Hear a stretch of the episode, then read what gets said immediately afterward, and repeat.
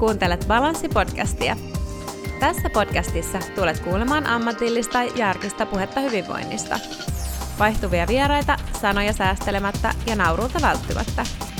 Äänessä fysioterapeutit ja pienten lasten äidit Diana ja Sanna. Hei, tervetuloa mukaan kuuntelemaan Balanssin kakkoskauden kakkosjaksoa. Me ollaan saatu Sannan kanssa tänään vieraaksi liikuntatieteiden maisteri Noora Mikola. Tervetuloa Noora. Kiitos, kiitos. Tervetuloa myös mun puolesta. Meidän tämän päivän jakson aihe on super tärkeä ja mielenkiintoinen. Ja aihehan on lasten liikunta. Nykyään lasten liikunta on vähäisempää kuin esimerkiksi 10 vuotta sitten. Tämä aihe on myös erittäin ajankohtainen ihan kaikille meille pienten lasten vanhemmille. Hei Noora, aloitetaan sille, että esittele ensin alkuun itsesi kuulijoille. Joo, eli tosiaan Noora on nimi ja on 32-vuotias helsinkiläinen. Ja niin kuin tuossa mainittiinkin jo alussa, niin olen lukenut liikuntatieteitä Jyväskylässä, siellä pääaineena urheilupsykologia ja lisäksi on sitten kandidaatin tutkinto Ruotsista ja siellä opiskelin valmennus- ja testausoppia, eli vahvasti liikuntapainotteinen koulutus. Ja tällä hetkellä mä työskentelen Helsingin jalkapalloklubissa, eli HJKssa, ja olen siellä kaupunginosatoiminnan kehityspäällikkö, mutta juuri tällä hetkellä äitiyslomalla ja kotona seitsemän kuukauden ikäisen pojan kanssa. Ihan mahtavaa saada sut tänne. Sen kaiken tuon sun koulutuksen lisäksi sä teet vielä töitä ihan siellä ytimessä, ja sitten sulla on vielä kotona oma lapsi, toki hänellä nyt ei ehkä vielä ole ihan ajankohtaisesti tuommoinen mikään seuratoiminta, mutta sulla on kuitenkin kaikesta näkemystä, niin ollaan kyllä tosi iloisia, että sä pääsit tänne, tänne meille vieraaksi. Kyllä. No, jakson aiheena tosiaan lasten liikunta, niin Kerro Noora nyt, että mitä nämä tilastot ja just tämänhetkinen tieto sanoo tämän päivän lasten liikkumisesta, missä me mennään? No nyt tietysti korona vaikuttaa lasten harrastamiseen tällä hetkellä tosi paljon ja sen takia on, aihe on äärimmäisen ajankohtainen ja tapetilla tosi paljon, mutta jos nyt hetkeksi kuitenkin unohdetaan se korona, niin lapset liikkuu nykyään vähemmän kuin aikaisemmin. Et harrastustoimintaan ja sellaiseen niin kuin järjestettyyn seuratoimintaan osallistuminen on lisääntynyt, mutta niin sanottu arkiliikunta on vähentynyt tosi paljon. Ja tutkimusten mukaan esimerkiksi alle neljävuotiaista alle puolet liikkuu liikuntasuositusten mukaisesti. Ja sitten jos katsotaan kouluikäisten lasten ja nuorten päivittäistä liikuntaa, niin se ei ole viime vuosien aikana vähentynyt, mikä tietysti on tosi hyvä juttu, mutta edelleen kuitenkin kun lapset kasvaa, niin ne näyttää liikkuvan vähemmän, mitä vanhemmaksi ne tulee. Ja iän myötä myös se urheiluseuratoimintaan ja muuhun ohjattuun toimintaan osallistuminen vähenee ja sitten ruutuaika lisääntyy iän myötä, mikä on, mikä on sitten siinä mielessä aika kurja homma. No onko just sitten tämä niinku ruutuaika ja muut tämmöiset passiivisimmat aktiviteetit tämän takana vai osaako kertoa, mistä tämmöinen ilmiö tai nämä ilmiöt johtuu? No osittain joo, se ruutuaika on semmoinen viheliäinen syypää, mutta tota, sitäkin on jonkin verran pystytty hyödyntämään erilaisissa applikaatioissa, kuten tuossa oli Pokemon Go esimerkiksi, oli jokunen vuosi sitten tosi suosittu. Itse asiassa en ole ihan varma, että vieläkö sitä ihmiset pelailee, mutta, mutta tällaisilla vastaavilla applikaatioilla niin saadaan kyllä lapset myös liikkumaan yhdistämällä se ruutuaika siihen liikuntaan. Mutta kun lapset elää koko ajan semmoisessa maailmassa, jossa niitä virikkeitä on joka puolella ja ne on kauhean helposti saatavilla, niin niitä virikkeitä ei varsinaisesti tarvitse lähteä hakemaan esimerkiksi pihalta tai urheilukentällä. Et, kentältä, että sen kun avaat puhelimen tai padin tai muun, niin, niin se viihdyke löytyy tosi helposti siitä saman tien siinä mielessä jotenkin tosi huolestuttava suunta, että jos ajatellaan, että nyt lapset liikkuu vähemmän kuin aikaisemmin, niin sit jos tämä tavallaan jatkuu, niin mitä se sitten tulevaisuudessa on?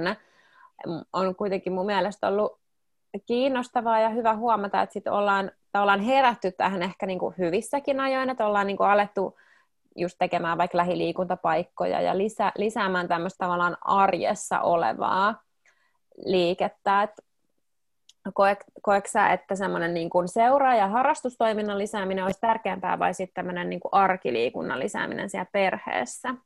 Mikä on sun näkemys?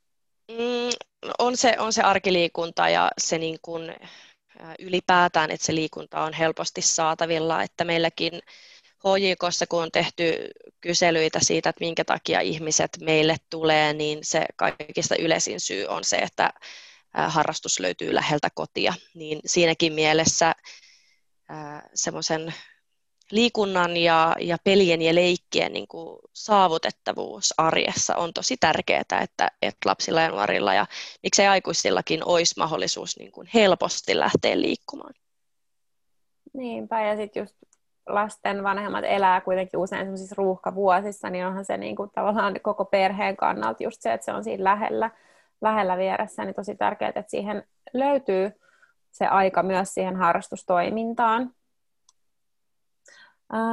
mitä sä sitten ajattelet, että jos mietitään niin vanhempia ensin, niin mitä vanhempien pitäisi tehdä siellä kotona, jotta lapset saataisiin liikkumaan enemmän? Mm, no esimerkki on tietysti yksi tosi tärkeä, että näytetään esimerkkiä ää, niille lapsille, että, että tota, aikuiset kun liikkuu, niin lapset lähtee helpommin siihen myöskin mukaan. Ja, ja sitten just se, että tuodaan se niin kuin osaksi sitä, sitä omaa arkea, että et ei aina kuljeta autolla tai bussilla joka paikkaan, tai jos on semmoisia matkoja, että niitä ei esimerkiksi pyörällä tai kävellen voi kulkea, niin sitten käydään metsäretkillä tai mitä vaan, mutta että se tuotaisi se semmoinen niin kuin liikkuminen ja touhuaminen niin kuin tosi isoksi osaksi sitä ihan perusarkea siellä kotona. Niin, ei sen tarvitsisi niin mitään sen ihmeellisempää olla, että tavallaan että tarvitsisi kaikkien lajeja aina mahdollistaa sen lapsen vaikka kotioloissa kokeilemaan, vaan ihan niin kuin tavallaan tuommoista tavallista hyötyliikuntaa, mitä aikuistenkin olisi syytä kuitenkin päivittäiseen niin kuin e, elämään lisätä. Joo, ehdottomasti. Ja ää, silloin kun puhuitte, että, että tota, haluaisitte mut tänne vieraaksi, niin, niin mainitsitte, oliko se Diana, sanoit sä siitä, että joku oli vinkannut, että lapselta voi esimerkiksi päiväkotipäivän jälkeen kysyä, että saitko tänään juosta ja Joo. saitko tänään pyöräillä, niin se oli mun mielestä ihan loistava vinkki, että ää, tuodaan se niin kuin tosi positiivisella tavalla mukaan siihen sen lapsen arkeen, että se liikkuminen on oikeasti semmoinen kiva juttu, mitä saa tehdä. Mm. Nimenomaan, että pääsee ja saa ja että ihan mm. mahtavaa se, siinä, on, siinä on iso merkitys, miten sä edes kysyt tällaisia asioita. Kyllä. Nyt itsellä, kun on tuommoinen ihan taaperoikäinen toi esikoinen, niin huomaa, kun nyt kaikki tuommoisia uusia taitoja opetellaan, jotain hyppäämistä tai kiipeämistä, niin myös se jotenkin mä koen, että varsinkin kun meidän yksilö on jokseenkin ehkä tuommoinen aika harkitseva ja joskus ehkä vähän epävarmakin, niin se, että kuinka paljon oikeasti niin kun saa ja pitää kannustaa ja niissä onnistumisissa tukea sitä lasta. Niinpä. No, mitä sitten, jos mietitään niin yhteiskunnan tasolla, että tuossa oli aika hyvin sellaisia pieniä konkreettisia juttuja, mitä vanhemmat voi tehdä, milleen lapsille puhutaan ylipäätään, mutta ihan yhteiskunnan tasolla, jos mietitään, niin yhteiskunnan rakenteita, mitä, mitä yhteiskunta voisi tehdä laajemmassa skaalassa, että lapset liikkuisi enemmän? No mä uskon, että se tieto on siellä, että tiedetään, että, että lasten ja aikuisten tulisi liikkua enemmän. Ja sitten kun se arkiliikunta on vähentynyt, niin ihmisten täytyy ihan aktiivisesti lähteä liikkumaan. Et ensiksi pitää tehdä päätös, että nyt mä lähden salille tai nyt mä vien mun lapsen harrastamaan. Ja et osittain se on niinku se on viitsimisestäkin kiinni, mutta on se ihan biologiaakin, että, että just kun tuossa puhuttiin, että se ruutuaika on niin nopeasti saatavilla ja se tulee niin kuin se hyvä fiilis tulee siitä ää, niin nopeasti, niin, niin tota, se on niin kuin yksinkertaisempi semmoinen ratkaisu siihen, että, että miten saadaan hyvä fiilis kuin se, että nyt mennään tuonne ulos. Ää, niin mä uskon, että, että yhteiskunnankin puolesta on kyllä se informaatio on ja kyllähän siitä koko aika puhutaan, että, että se liikunta pitäisi olla, olla enemmän läsnä ihmisten elämässä. Ää, mutta toi esimerkiksi noin tuommoisten lähiliikuntapaikkojen ja ainakin tähän meidän lähelle on nyt rakennettu ihan todella, todella suuria leikkipuistoja, missä lapsilla on mahdollisuus kiipeillä ja, ja tota, tehdä kaikkia erilaisia semmoisia temppuratoja siellä, siellä puistossa, niin ne tietysti luo mahdollisuuksia.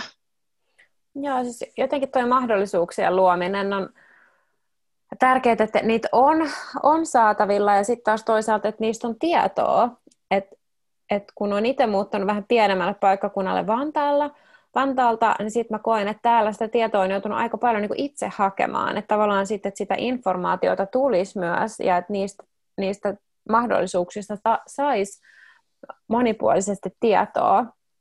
Joo, mä voin kyllä tuohon samaistua, että siis silleen, että sun pitää itse kuitenkin niin kuin, pitää herätä se, että hei mä otan selvää, että olisiko tässä lähellä jotain. Tavallaan se, että, että justiinsa niin kuin, ehkä joillain se kaatuu just sit siihen, että se tiedon nälkä tässä asiassa ei ole niin suuri, ja sitten niitä mahdollisuuksia voisi ollakin jopa ihan nurkan takana, mutta että niitä ei osatakaan ehkä käyttää. Niin toi olisi kyllä hienoa, kun saataisiin semmoinen, niin kuin, no kai noitakin on erilaisia paikallisia Facebook-ryhmiä ja muita, mutta tavallaan se, että, että ne olisi niin kuin helposti kaikkien saatavilla ne tiedot ja paikat ja systeemit. Niin, ja siis kyllä se sitten edellyttää semmoista aktiivista yhteydenpitoa ja moniammatillista niin kuin verkostoa tavallaan, että se tieto liikkuu esimerkiksi harrastusryhmistä koulun välillä neuvolaan, että se oikeasti kulkee se tieto, että missä sitä sit on saatavilla. Kyllä, mutta jos nyt sitten ajatellaan ihan näitä lapsia itsessään, niin mikä lapsia yleisestikin niin kuin motivoi liikkumaan parhaiten sun mielestä? No kaikki pohjanahan on se, että sen liikkumisen pitää olla lapselle kivaa. Ja lapset motivoituu kyllä eri asioista, joten se mikä on yhden mielestä kivaa, niin ei välttämättä tietenkään toimi kaikille. Että osa rakastaa sellaista kisailua ja toinen käy sitten esimerkiksi vaikka jalkapalloharjoituksissa, koska siellä on paljon kavereita. Mutta ne motivaation peruspilarit on kuitenkin samat kaikille oli kyse sitten lapsi tai aikuinen. Et meillä on ne samat motivaation perustarpeet. Ja jos käydään yksitellen läpi ne kolme perustarvetta, niin ensimmäisenä on onnistumisen tunteet. Et on tosi tärkeää, että se lapsi kokee onnistumisen tunteita. Se voi olla joko niin kuin sosiaalisissa tilanteissa, että jos tykkää jalkapallosta, kun siellä on kavereita, niin onnistuu siinä, että, että kokee, että siellä on kavereita, jotka myös tykkää musta. Mutta se voi olla myöskin onnistumisia jossain fyysisen taidon opettelussa, että se, sille ei tavallaan ole väliä, että mistä se onnistumisen tunne tulee, mutta se tunne on tosi tärkeä. Ja lisäksi sitten lapsen tulisi kokea kuuluvansa porukkaan, että se kaverit ja suhde myös valmentajaan tai ohjaajaan, joka siellä harrastuksessa on, niin on tosi suuressa roolissa. Ja sitten viimeisenä on autonomian tunne, eli se, että lapsi saisi itse tehdä päätöksiä. Se voi olla joko sen harrastuksen sisällä, mutta myös siihen liittyen, että harrastaako lapsi omasta tahdosta vai siksi, että vanhempi haluaa, että lapsi harrastaa. Niin nämä on ne kolme tunnetta, jotka kun ne täyttyy, niin tulee myöskin vahva sisäinen motivaatio. Se oli hyvä pointti toi, että liikkuuko lapsi sen takia, että tavallaan itse haluaa vai että vanhempi haluaa. Ja varsinkin ehkä jos miettii vähän sellaista tilannetta, sit kun aletaan miettiä jotain lajeja, vaikka mitä haluaa harrastaa, että siinä ehkä niinku helposti sit ohjaa sitä omaa lasta siihen oman mielenkiinnon pariin, ainakin itse niin kuin pystyn siihen samaistumaan, että mentiin niin kuin palettiin ja, ja näin. Tavallaan, että se oli se niin kuin ensimmäinen, mikä mulle tulee mieleen ja ei mitenkään sen takia, että, että hän on tyttö, vaan sen takia, että mä oon itse mennyt palettiin pienenä, että jos mä olisin mennyt kolmevuotiaan sinne koripalloon, niin todennäköisesti hän olisi mennyt silloin sinne koripalloon, että se on tavallaan niin kuin se, se, mutta toki sit on, on just tärkeää, että sit kysyy sit lapselta ja näyttää, että hei tämmöistä voisi tehdä, että mikä sua niinku itseä kiinnostaisi, mutta Kyllä se Joo, se on, on, kyllä tunnistan nyt jo ajatuksen, että kyllä meilläkin varmaan futiskouluun mennään ja isä on jääkiekon puolelta, niin voi olla, että kiekkokoulussakin käydään pyörähtämässä, mutta tota, se on nimenomaan se, että et, et sen lapsen pitää itse saada, no jos lapsi ei ole koskaan kokeillut jotain tiettyä lajia, niin ei välttämättä sinne osaa edes haluta, mutta, mutta et reagoidaan nopeasti sit siihen, että jos selkeästi näyttää siltä, että tämä ei ole se harrastus, mitä se lapsi haluaa tehdä, niin, niin siihen kyllä pitää sitten reagoida, ettei pakoteta, koska se sitten kyllä tuhoaa sen motivaation aika nopeasti. Kyllä, ja ihan samat, samat periaatteet moni sopii just motivaation perus, peruspilarit on samat aikuisillakin, mutta ihan, mutta ihan sama juttu, monen asian pystyy kääntämään myös aikuiselle, mutta saati sitten varmaan potenssiin tuhat, miltä se tuntuu siitä lapsesta, kaikki nämä, että jos just pakotetaan tai muuta. Niin... Mm, joo, ne tunteet voi olla pienellä ihmisellä kyllä tosi suuria. Mm niin siinä pitää kyllä olla sitten, kun näitä lajeja aletaan testailemaan, niin aika hereenä. Totta kai ehkä jokaiseen ei aina pidä vastata, että pitää muutaman kerran kokeilla ennen kuin voi todeta, että ei nyt ehkä ollut se sun juttu, tai sitten, että oliko tämä sun juttu, mutta tavallaan se, että ei mennä äidin ja isän mielen mukaan sit kohti sitä jotain NR-tähteyttä tai tennistyttöä tai mitä nämä naisten kova tulosteet lajit nyt sitten onkaan. Mm, se on ihan totta ja kyllä niin kuin, ää, aikuisiellä kun lähtee harrastamaan, niin se jotenkin vielä ää, niin kuin korostuu. Ää, aikuisen on niin paljon vaikeampi oppia tiettyjä taitoja, niin huomaa kyllä, mä oon ainakin semmoinen, että mä helposti ajattelen etukäteen, että mä oon tosi hyvä kaikessa ja sitten tosi usein huomaan, että en mä olekaan ja sitten sit loppuu nopeasti ne harrastukset, kun tajun, että ei hitto, että mä en ollutkaan hyvä tässä, mitä mä en ollut ikinä ennen tehnyt. Niin. No, hei. Hyvä, että sä et aloita sitä siitä, että sä investoit kaikki välineet, että sulla on niinku golfbagit ja kaikki mailat ensin, ja sitten sä käyt kokeilemaan, että, että okei, ehkä tämä ei ollutkaan mun juttu. Olisi kalliiksi, joo. Joo. No mut hei, eh, me, me kun olemme kaikki, oliko sinulla Diana tähän vielä joku? Ei, ei, ei ollut. Oi, no niin. Mä lähdin nyt jo tähän sitten, että minkälaisia vinkkejä sä antaisit, ihan konkreettisia vinkkejä nyt sitten lasten vanhemmille, että miten sitä voisi niin kuin lasten liikuntaa lisätä? Ää, no tuossa aikaisemmin mainittiin ne motivaation peruspilarit, niin niiden tukeminen on yksi. Et esimerkiksi tukee sitä onnistumisen tunnetta kyselemällä, että mitä se lapsi on oppinut ja muistuttamalla vanhoista opituista asioista, että muistatko, kun tämä oli niin vaikeaa aikaisemmin, mutta nyt sä harjoittelit kovasti ja kato, miten hienosti menee. Että niin kuin huomaa, että jalkapallossa esimerkiksi pelien jälkeen helposti kysytään, että paljon peli päättyi sen sijaan, että oltaisiin kysytty, että, että onnistuitko jossain harhautuksessa tai, tai muussa, tai että oliko kivaa. Mm. ja ylipäätään lapsi usein innostuu siitä, mistä aikuinen innostuu.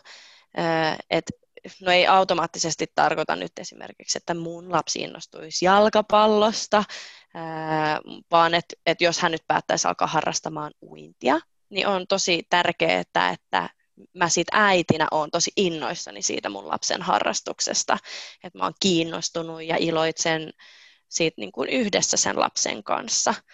Että et se innostuminen, ihan sama onko ne niin kuin tosi pieniä asioita omasta mielestä, mutta sille pienelle ihmiselle ne voi olla tosi suuria ja, ja se, että jaksaa niin kuin olla tosi iloinen ja innoissaan, niin se kyllä tarttuu helposti siihen lapseen. Niin, va- Sitten, Sano vaan. Ei, siis mulle tuli vaan tuosta mieleen, kun just tänään tota, Sara tuli balletista ja sitten tota, kymmenen kertaa katsottiin joku tämmöinen jalan nosto jostain lattialta ja äiti kato vielä, äiti kato vielä, äiti kato vielä. Sitten niinku, joka kerta vaan silleen, niinku, jee, hienoa. Mm. Tavallaan, niinku, että on siinä mukana, kun sitten, että jos en mä nyt jaksa, niin mm. apua. Ja just toi on niin kuin hyvä esimerkki siitä, että miten innoissaan hän on siitä, että hän on oppinut jonkun tällaisen jutun, niin sitä intoa ei kyllä, sitä ei saa päästää hiipumaan, jos, jos haluaa, että se lapsi mm. harrastaa jatkossakin, koska se on jotain, se on niin käsin kosketeltava se lapsen innostus siinä, siinä tota, tilanteessa, kun hän on jonkun tuommoisen jutun oppinut ja ja vaikka se ehkä aikuisen silmään saattaisi näyttää siltä, että no ei toi nyt ihan kauhean hienolta näytä toi sun jalannosto, niin silti olla, niin. Niin kuin jaksaa olla ihan yhtä täpinöissään sit siitä. Niinpä.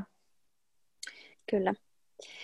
Mutta niin, eli siis just tämä, että motivaatiotekijöiden tukeminen ja innostuneisuus, mutta onhan toi nyt oikeasti, mäkin mietin just sitä, että vaikka niin kuin, miten innoissaan joku vaikka itse on ollut, että jos vanhemmat on tullut katsoa jotain tanssin kevätesitystä, niin tavallaan, että sä oot halunnut näyttää jollekin, että hei, että me ollaan tällaista jotain koreografiaa tehty tai systeemiä, niin onhan sekin ollut aina semmoinen, että, että joku tulee katsomaan ja niin kuin, että ne on niin kuin sun puolesta fiiliksissä siitä mm. tekemisestä, niin kyllähän niitä on ihan sellaisia kokemuksia itselläkin lapsuudesta, että niin, siis, täytyy muistaa jotenkin musta on niin hyvin sanottu se, että sitten tavallaan se, miten sä puhut lapselle, kun hän on pieni, niin kuin ihan varhaislapsuusvuosissa, niin tavallaan siitä tulee sen lapsen se sisäinen ääni ja tavallaan se peilaa niin kuin omaa itseään tavallaan sen vanhemman reaktion kautta.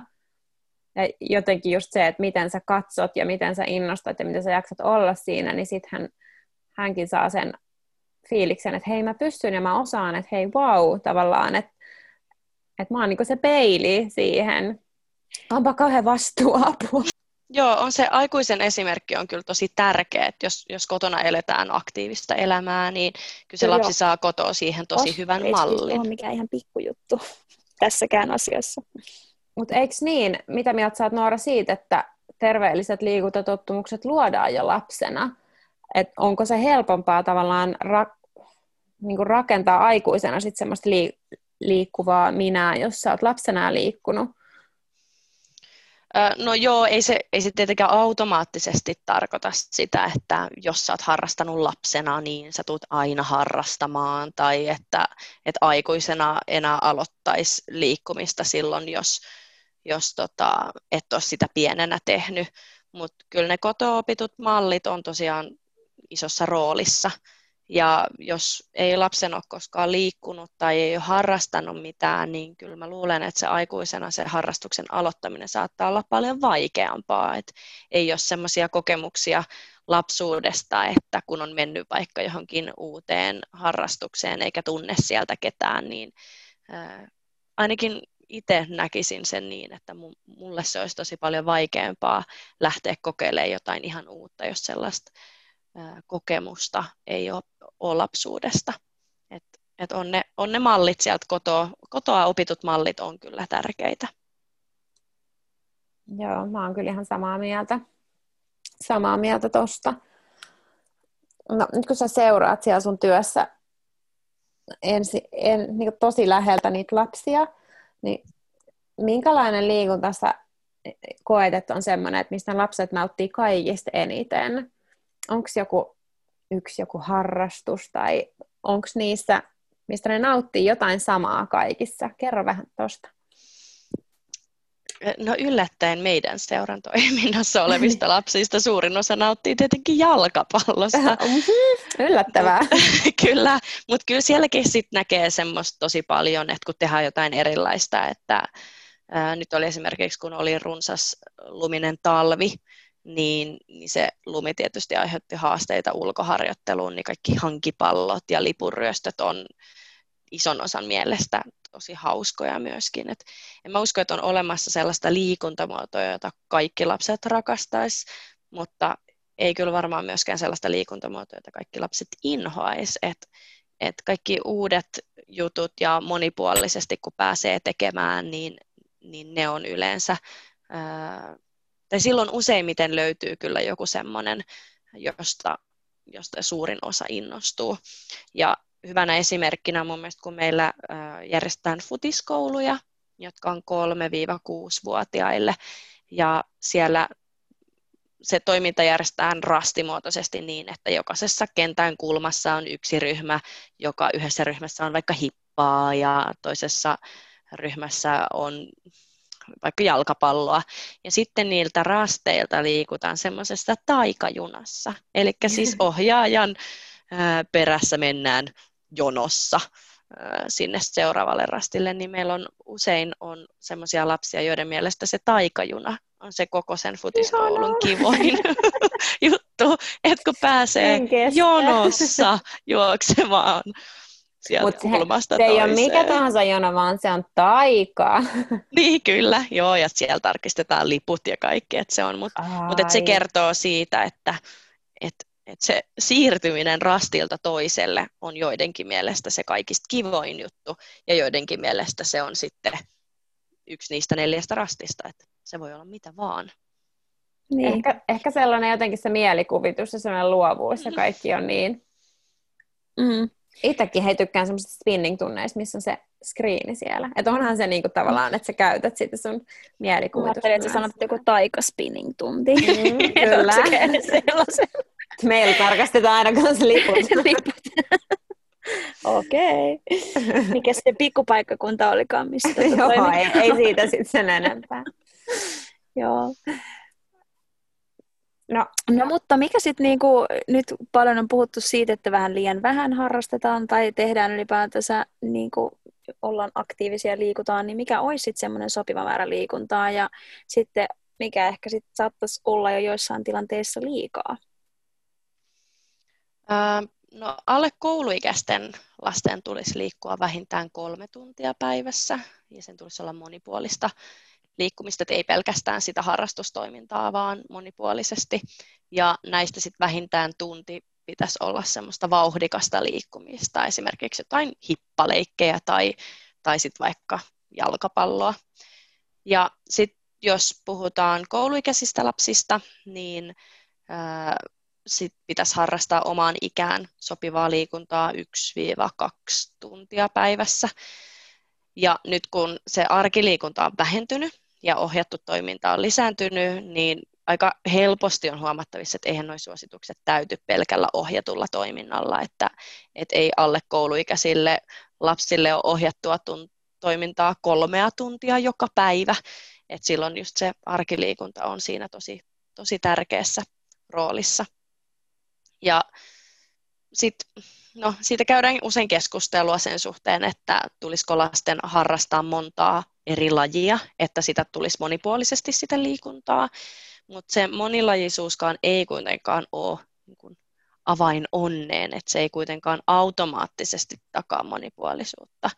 Ja sitten on tärkeää muistaa se, että kyllä sillä lapsella tulee olla aikaa myös sille omaehtoiselle liikkumiselle ja leikkimiselle ja äh, piha, hippaleikkeihin, mitä ne nyt ikinä onkaan, semmoista niin kuin omaehtoista, että ei, ei aina olisi joka ilta sitä harrastustoimintaa ja että me ei täytettäisi jokaista hetkeä sillä. Joo, toi on, toi on hyvä pointti siitä tavallaan, että, että kuitenkin hyvä valmentaja ja hyvä semmoinen, va, vaikka sulla olisi sitä jalkapalloa viisi kertaa viikossa tai kolme kertaa viikossa, niin ei se tarkoita tavallaan, että sä teet siellä vain yhtä juttua, että sä vaan potkit sitä palloa, vaan kyllähän siinä on kaikkea muutakin tavallaan sit siinä harrastuksen sisällä, että et helposti se ajat, ajattelee silleen, että mahdollisimman montaa eri juttua, niin sitten tulee mahdollisimman paljon eri taitoja. Mm. Vaikka Jep, ja sitten tulisi niinku monipuolisesti, että nyt pitää olla sit uintia ja jumppaa ja jalkapalloa ja jääkiekkoa, niin tulee sitten varmasti monipuolisesti. Mm, ei, se, ei se sitä tarkoita. Niin, moni niin kuin fyysinen ominaisuus kuitenkin kehittyy tavallaan yhdenkin lajin parissa ihan vallan mainiosti. Ehkä se on kohtuus kaikessa, tässäkin balanssi.